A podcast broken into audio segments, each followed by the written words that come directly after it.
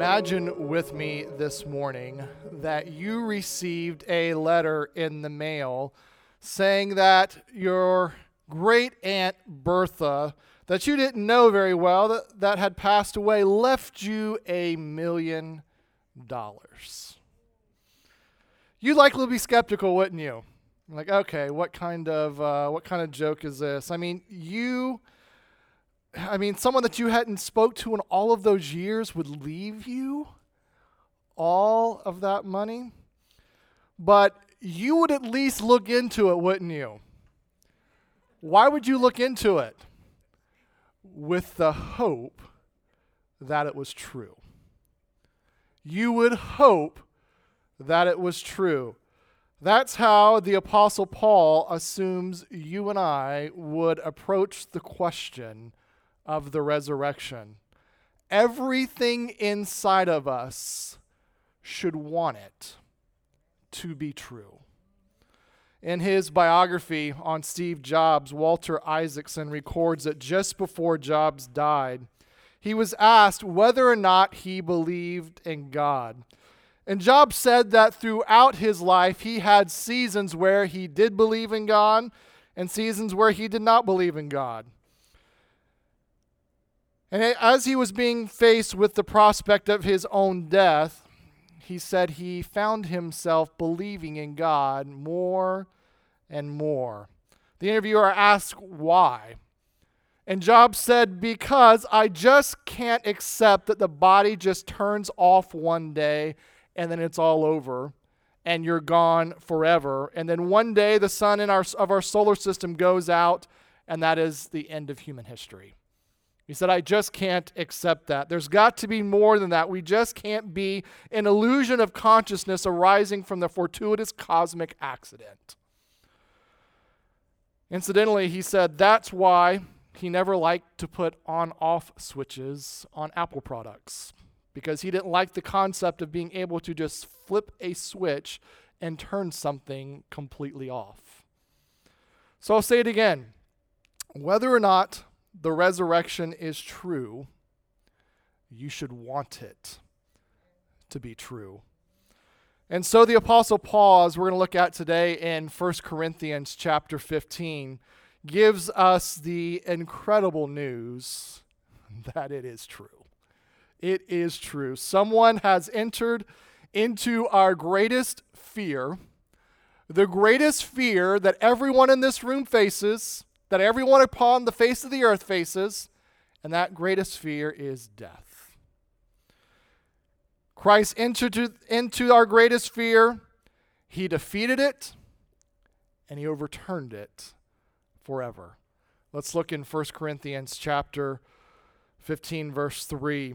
And it says, "For I delivered to you as of first importance what I also received, that Christ died for our sins according in accordance with the scriptures, that he was buried, that he was raised on the third day in accordance with scriptures, and that he appeared to Cephas, then to the twelve.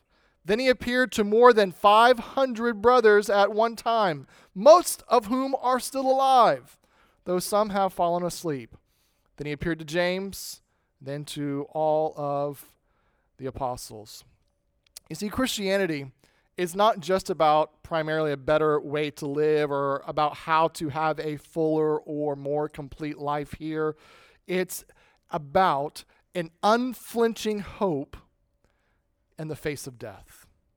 The Christian hope is built on the actual resurrection of Jesus. Well, you ask, how do we know that it happened? Let me point out some of the pieces of Paul's evidence that he points out in the passage that we just read. First, he says, All of this happened according to the prophecies of the Old Testament.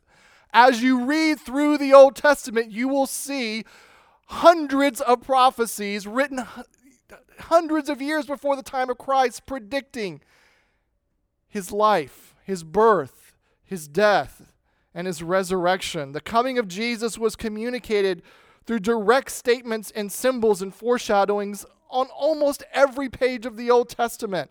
And honestly, this might be the most convincing evidence of all to me. It's like You're hearing someone described by 30 different authors over 1,500 years, and then the Gospels, he shows up.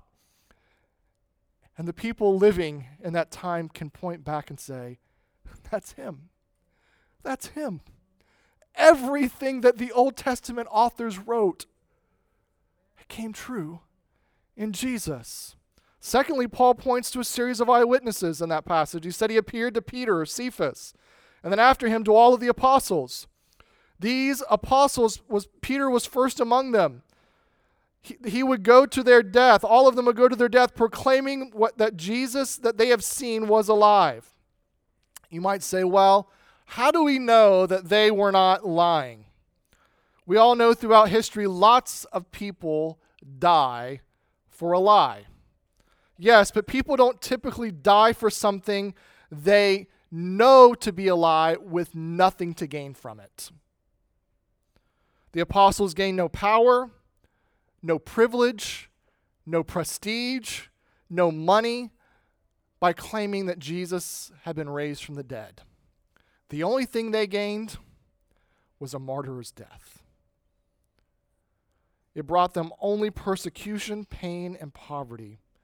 Nor was it just a commitment to the teachings of Jesus that kept them going, as in they believed in his teaching so much that they just wanted to see this movement take hold. So they made up these exaggerations about his resurrection and maintained them t- till his death. No, that was not the case. Peter himself is a pretty convincing example here after he had followed Christ for three years on this earth, watching him. He denied him three times in the space of a few hours as Jesus was being crucified in order to save his own skin. That same Peter who caved three times would go on to his death proclaiming that Jesus was Lord, never once changing his story. Why? Because he had seen a resurrected Lord. That is why. Paul also says, Then he appeared to more than 500 brothers at one time. That's important because some people dismiss the resurrection as wishful thinking or as a hallucination. Paul says 500 people don't typically hallucinate all at once and hear the same things and corroborate the same story. And when Paul writes this, he says, Many of these people are still alive. Go ask them for yourself. They will corroborate what I am writing to you now. Then he says, Then he appeared to James. You know what's remarkable about that? Is that James was the half brother of Jesus. According to Josephus, the secular Jewish historian, James became the leader of the Jerusalem church and was stoned for his belief that Jesus was the resurrected Son of God. So let me ask you how many of you in here have an older brother? Yeah, maybe 40% of you in here have, a, have an older brother. You know, what would it take to convince you that your older brother was the Son of God? You say, maybe the Son of the devil but the Son of God, what convinced James? He saw his half brother resurrected. Finally, Paul says in verse 8, he says, What about me? I was the last person who wanted Jesus to be alive. I built my life and my career on him not being the Son of God. Something happened in my life that completely changed me. And all of these things show you that it was not a fairy tale. It actually happened. And sure, you can come up with a different theory about what happened, but I'm telling you that none of them are as convincing as the simple fact that Jesus actually raised from the dead. And he is alive. And because that's true, Paul says, I see everything differently now. Everything is different. Because he lives, Jesus is who he says he is. Paul says, I was formerly a persecutor of the church, but now he says, I proclaim Jesus as the Son of God. Not just, he, he says persecutor of the church. Let me add a little bit more color around that for you. He was murdering the church, he was seeking out the first century church to put them to death. That's who's writing these words. Paul had originally found the message of Jesus objectionable. If Jesus was the Messiah, he had all of these questions that many of you sitting out there today still have. Why is there still pain in the world? If Jesus is in charge, then why is Rome still oppressing Israel? But Paul said if Jesus was raised from the dead, then my opinions about his message are irrelevant. If he was raised from the dead, he is who he says he is, and he did what he said he would do. And I want to say this sensitive, you know, being sensitive to everyone out there today, but because I know some of you come here today with unanswered questions. Maybe they are similar to Paul's questions. If God is love, why is there so much pain in the world? If God is real, why didn't He answer this prayer that I prayed? And all of these are valid questions, and I might add, all asked by writers in the Bible themselves. But here's the point if Jesus is who he says he is, then there are answers to those questions, even if we don't know them yet. There are. If we know that Jesus was raised from the dead, that means there is an answer to the question of my heart even if I don't understand it or I cannot grasp it yet. The question you should be asking this morning is Jesus who he says that he is?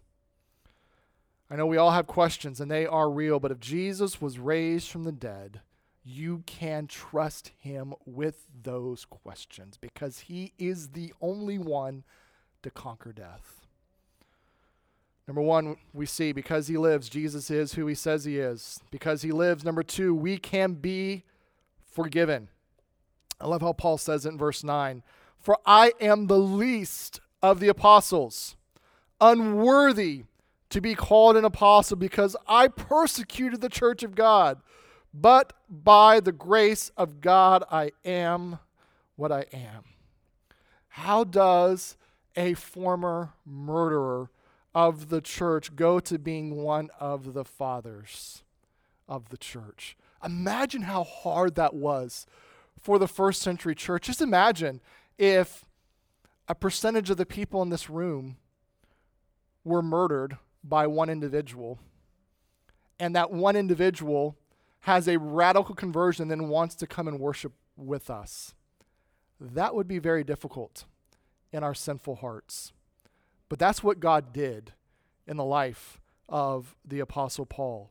You think there are things that would get you canceled for life in the kingdom of God and overseeing, you know, which is overseeing the torture and execution of innocent Christians. You would think that that would permanently get you banned from the church. But Paul said, because of the resurrection, I wasn't canceled. The resurrection meant that I could be redeemed. You see, the resurrection meant that whatever Jesus was doing on the cross, it worked.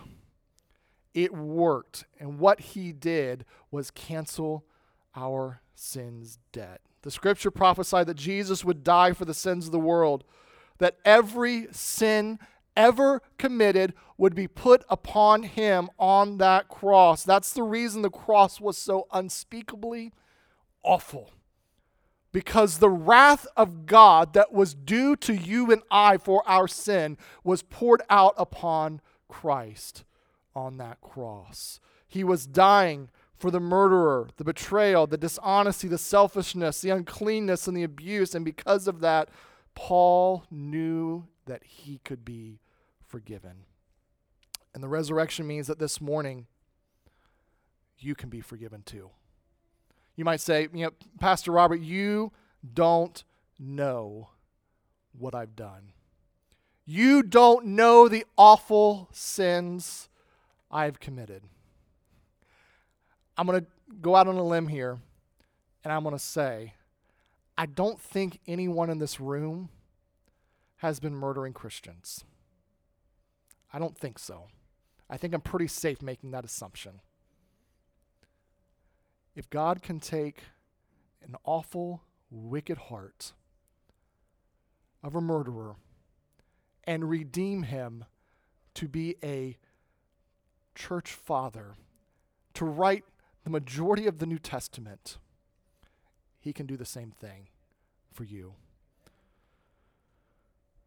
Paul would say, I was a persecutor. How could God love me? A murderer. To which we could go back to Isaiah chapter 53. But he was wounded for my transgressions, he was bruised for my iniquities. The price that brought me peace was laid upon him, and by his stripes I was healed. And that's true for you too. On the cross, Jesus became your sin. All of it. He became your selfishness, your compromised integrity. He became your broken promises. He became your marital unfaithfulness. He became all of those things you've hidden and lied about. God laid all of those things upon him. Think about your worst sin. It was placed upon Jesus, and he was punished for it.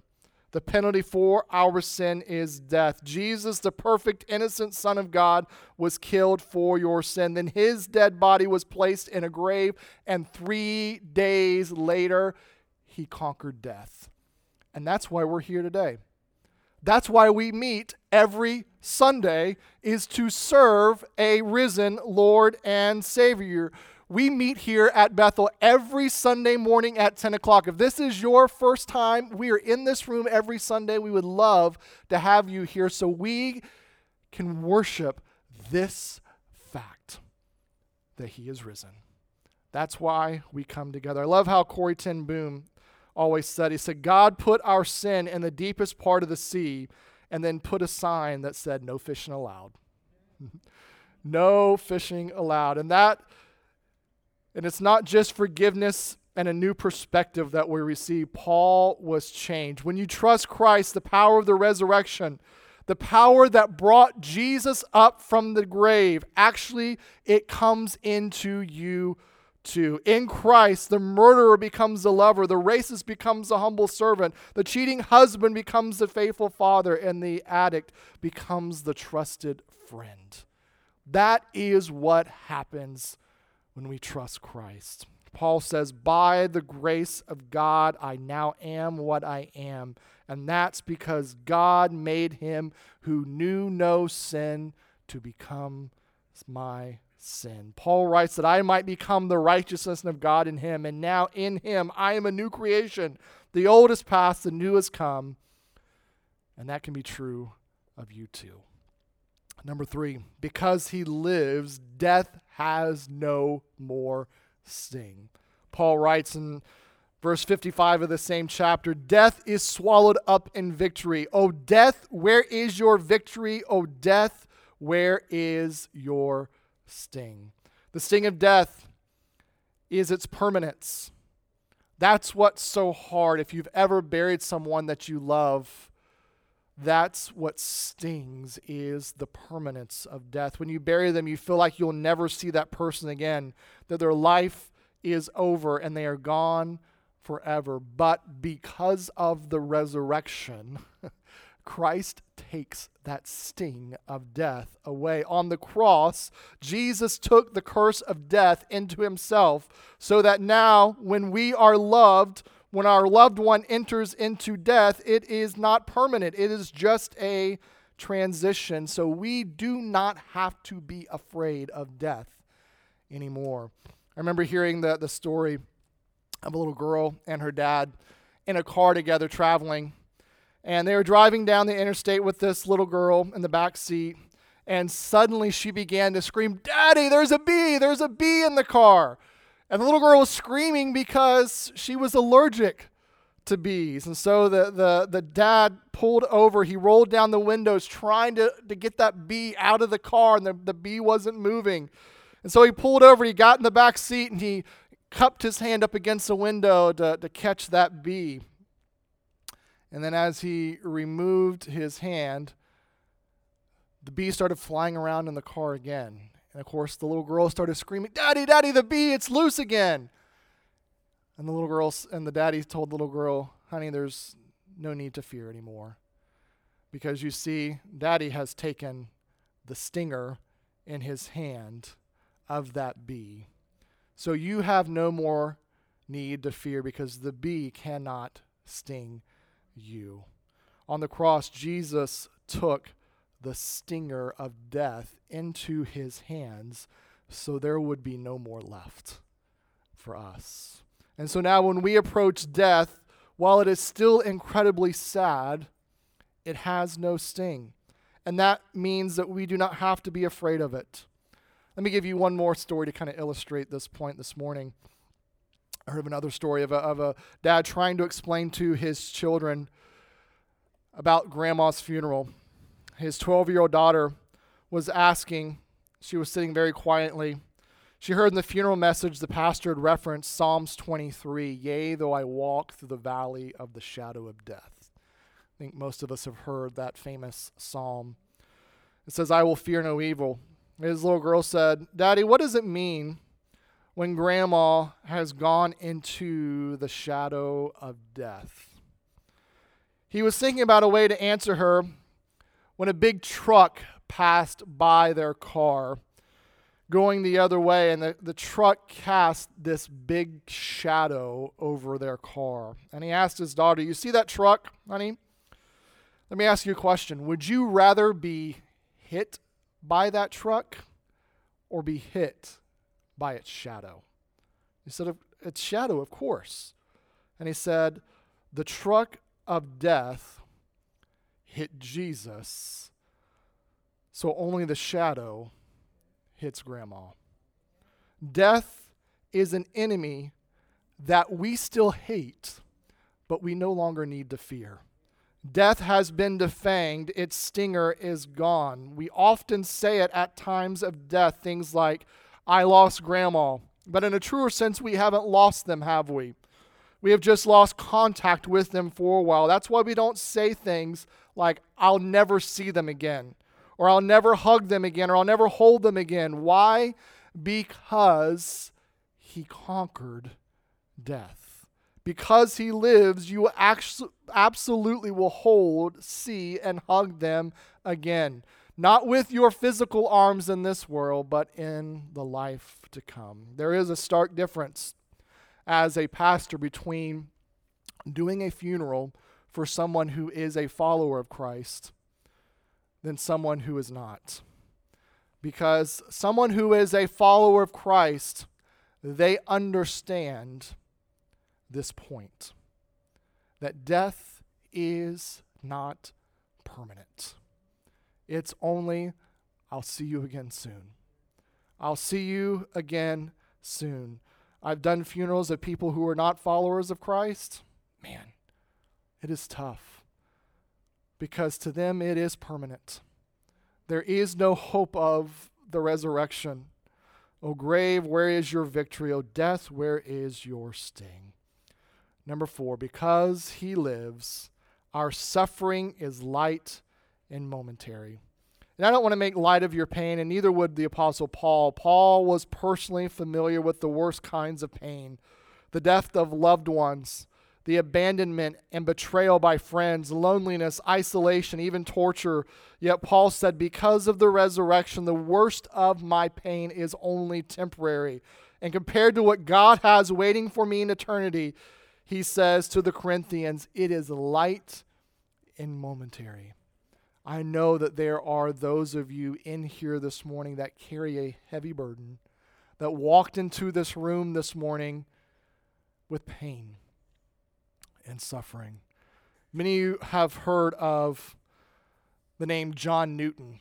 Maybe if you hadn't heard this, you'll know this story. He was the writer of the famous hymn, Amazing Grace. I think we've probably all heard that song before. If you didn't know this, John Newton started out his adult life as the captain of a slave ship.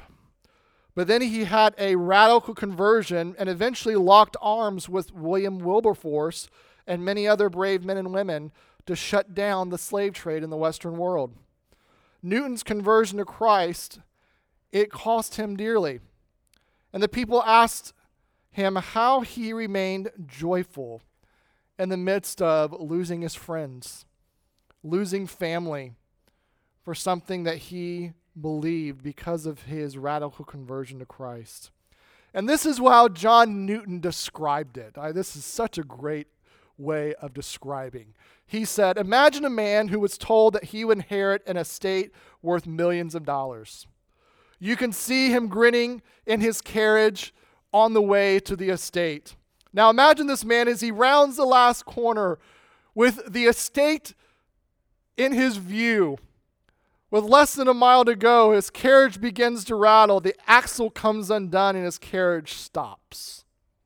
Now imagine this man with his estate in sight, inspecting his carriage and realizing that his carriage is broken.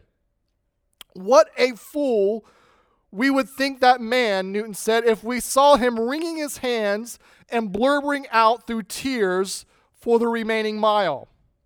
Oh no, my carriage is broken, my carriage is broken. He would be a fool. Why?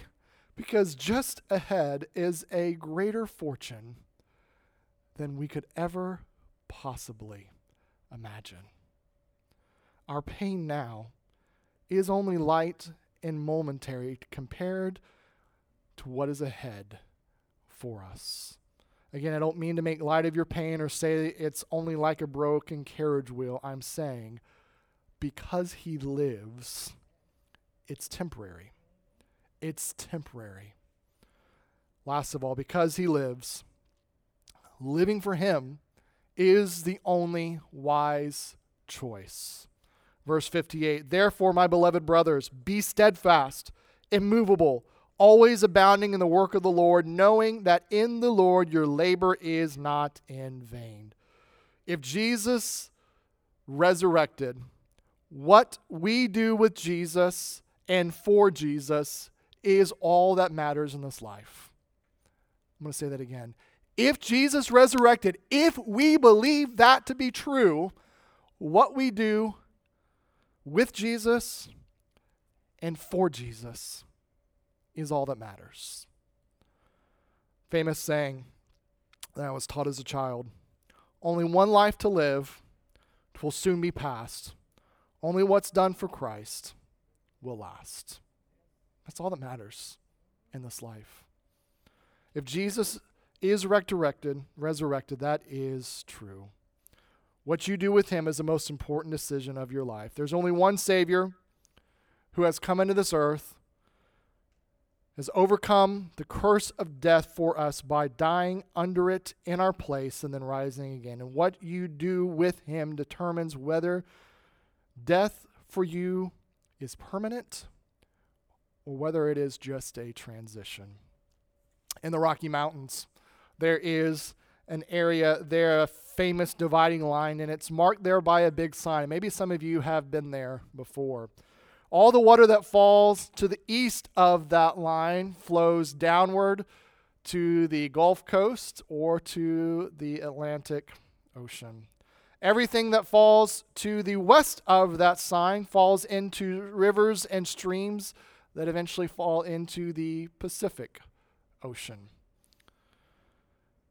That means two raindrops falling side by side in the sky, only inches apart, land up on different sides of that line, and ultimately oceans apart. That same thing happens right here, right now. Seated side by side, inches apart, are people who will land on different sides of Jesus. Some of you will land in the unspeakable joys of heaven, others will end up in an eternal place of death and darkness. Two people side by side, but yet you end up eternities apart. For those in Christ, this world is as close to hell you will ever come. For those outside of Christ, this world is as close to heaven as you will ever come. What you do with Jesus makes the difference between those two. And so this morning, I want to make no apologies about it. I want to give you the chance to respond to the message that you have heard today. I want to invite you, if you have not received Christ as your Lord and Savior, today can be your day of salvation. John 1:12 said, "Salvation is a gift unlike any other gift. All you have to do is just receive it." Believe in the fact that Jesus came to this earth lived the life that we should have lived, that perfect life, died the death we should have died to pay the penalty for our sins, and rose again on that third day. That is the Christian message in a nutshell. So there are people here today that will fall on one of two sides of the history of this world those who have made the decision to trust Christ and those that have not. Which side will that be for you? Let's pray.